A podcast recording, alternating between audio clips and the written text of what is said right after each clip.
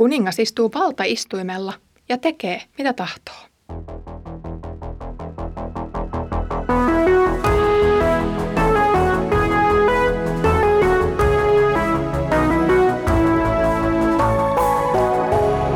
Kirjoitusten pauloissa. Lämpimästi tervetuloa mukaan Kirjoitusten pauloissa podcastiin. Olen Iida Halme kansanlähetysopistolta ja luen kanssasi Sakarian kirjaa. Edellisellä kerralla olimme yhdessä lopun aikojen taistelujen keskellä ja näimme kuinka Jerusalemia vastaan hyökätään.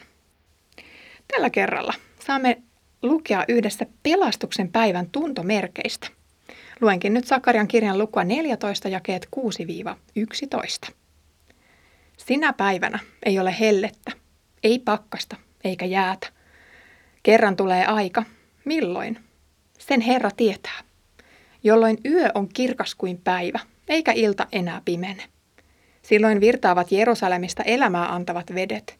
Puolet niistä juoksee itäiseen mereen, puolet läntiseen mereen, kesät ja talvet ehtymättä. Sinä päivänä Herra on oleva koko maanpiirin kuningas. Hän on oleva yksi ja ainoa Jumala, ja hänen nimensä ainoa, jota avuksi huudetaan. Koko maa Jerusalemin ympärillä, Keebasta etelään, Rimmoniin saakka, on muuttuvat tasangoksi. Mutta Jerusalem kohoaa korkealla ja siellä asutaan niin kuin ennen. Kaupunki tulee ulottumuun Benjaminin portilta entiselle kulmaportille asti ja Hananeelin tornilta kuninkaan viinipuristamolle saakka. Mikään ei enää uhkaa Jerusalemia. Siellä saadaan elää turvassa. Tätä tekstiä lukiessa täytyy hiukan hieraista silmiä ja varmistaa, Ollaanko nyt ilmestyskirjan vai minkä äärellä? Taivaan ja tuleva Jerusalemin kuvaus on niin identtistä. Niinpä tämä Uuden ja Vanhan testamentin välinen yhtenäisyys on upeaa ja ihanaa. Puhutaan samasta Jumalasta ja samasta pelastuksesta halki aikojen. Sanoma ei vanhennu. Vanhan testamentin lupaukset ovat voimassa yli vuosituhansien. Tämänkertaiset tapahtumat ankkuroituvat ihan tiettyyn hetkeen. Puhutaan siitä tietystä, nimenomaisesta päivästä, eikä jostain epämääräisestä ajankohdasta. Päivään liittyvät merkit ovat erityisiä, joten ne eivät voi jäädä keneltäkään huomaamatta. Tämä päivä nimittäin päättyy iltaan, kuten kaikki muutkin päivät luomisesta lähtien. Mutta illalla ei enää tulekaan pimeää. Keskiyön auringon tai muutenkin suomalaisen kesäyön kokenut – ei välttämättä ihmettele tätä näkymää kovinkaan paljon. Mutta lähempänä päivän tasaajaa valoisan ja pimeän jakson ero on selkeämpi. Kun aurinko laskee, pimeys koittaa. Sellaista hämärän hämyä ei tunneta kuten Pohjolassa, jossa auringonvalo on jatkuvasti vähän epäsuoraa. Napapiirille matkustaminen tai joukkopakeminen sinne ei ole ratkaisu tämän profetian jouduttamiselle, vaan on jälleen kerran vain odotettava Jerusalemissa, kuten apostolitkin aikoinaan odottivat sen pyhän hengen vuodattamista. Kun Jeesus kuoli ristillä, tuli maanjäristystä ja pimeyttä kesken päivän. Siten tällaiset maan- ja tähtitieteelliset ilmiöt eivät ole raamatun lukijalle täysin vieraita. Jeesuksen kuolinhetki ei riitä selittämään tätä ihmeellistä hetkeä, jolloin yötä ei enää ole. On siis selvää, että tämä profetia voi toteutua vasta toisenlaisessa todellisuudessa.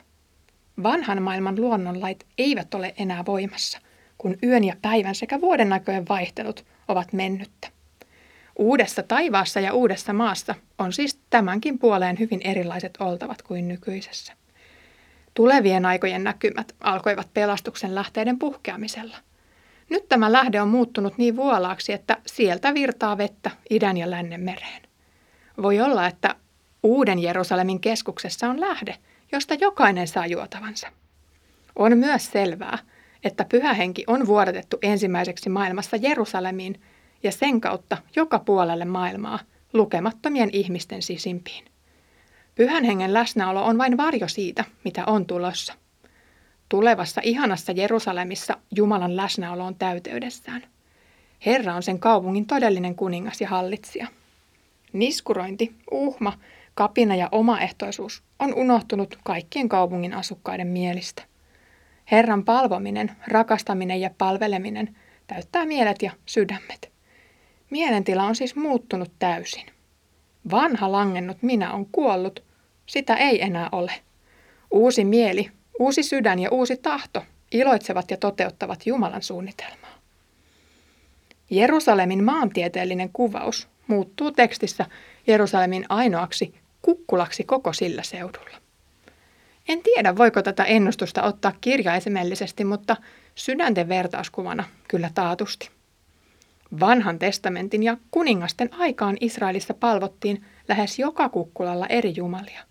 Puhuttiin esimerkiksi uhrikukkuloista ja siitä, kuinka epäjumalia palvottiin jokaisen viheriöivän puun alla. Nyt niiden aika on mennyttä, kun muut mahdolliset kukkulat on ainakin kuvainnollisesti tuhottu. Epäjumalathan saivat tuomionsa jo aiemmin Sakarian suusta, joten ne on tuhottu myöskin uuden maailman edeltä pois. Nyt Jerusalem ja sen kuningas ovat ainoa kukkula ja Herra ihmisten sydämissä ja silmissä. Menneisyyden sodat ja uhkat ovat vanhan testamentin mielessä ja verkkokalvolla pysyvänä jälkenä. Ilman Egyptin, filistealaisten, Assyrian ja Babylonian konkreettista olemista sanoma jää utuiseksi ja epäselväksi. Samaan tapaan kuin suurvallan leikkuupuimuri kulki Jerusalemin yli, tuleva lopunajan taistelu on selvän jäljen tekevää. Kukaan ei voi paeta sitä. Joskus Jerusalemissa olevilla oli kolme vaihtoehtoa, miekka, nälkä tai rutto. Kukaan ei voinut välttää tätä tuhoa. Samaan tapaan tulevan lopun ajan taistelussa jokainen on kasvotusten Jumalan kanssa. Jokainen polvi notkistuu ja tunnustaa Jeesuksen Herraksi. Viimeisen taistelun jälkeen koittaa rauha. Jerusalem on turvassa ja kaikki sen viholliset on piesty lopullisesti.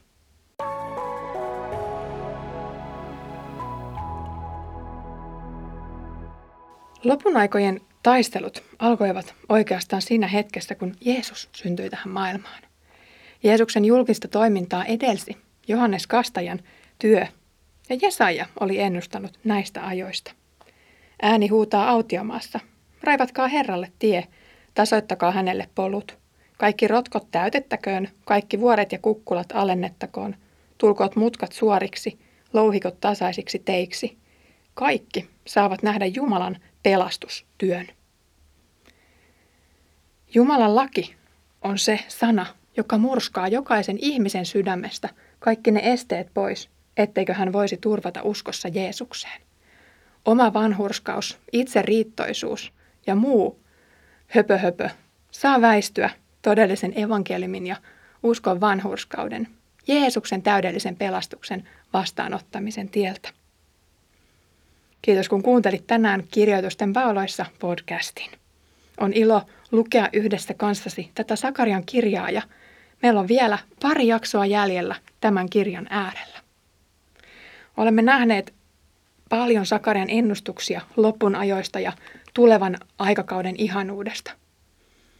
Siitä, kuinka epäjumalat, väärät opit, väärät profeetat saavat väistyä, kuinka luopiot saavat kohtalonsa mukaan, mutta Herraan turvaavilla on ikuinen toivo ja armo hänen lähellänsä. Ensi kerralla näemme sitä sekasortoa ja kauhua jälleen, jota uskottomien elämässä tapahtuu. Mutta sitä ennen Herramme Jeesuksen Kristuksen armo, Isän Jumalan rakkaus ja Pyhän Hengen osallisuus olkoon meidän kaikkien kanssa.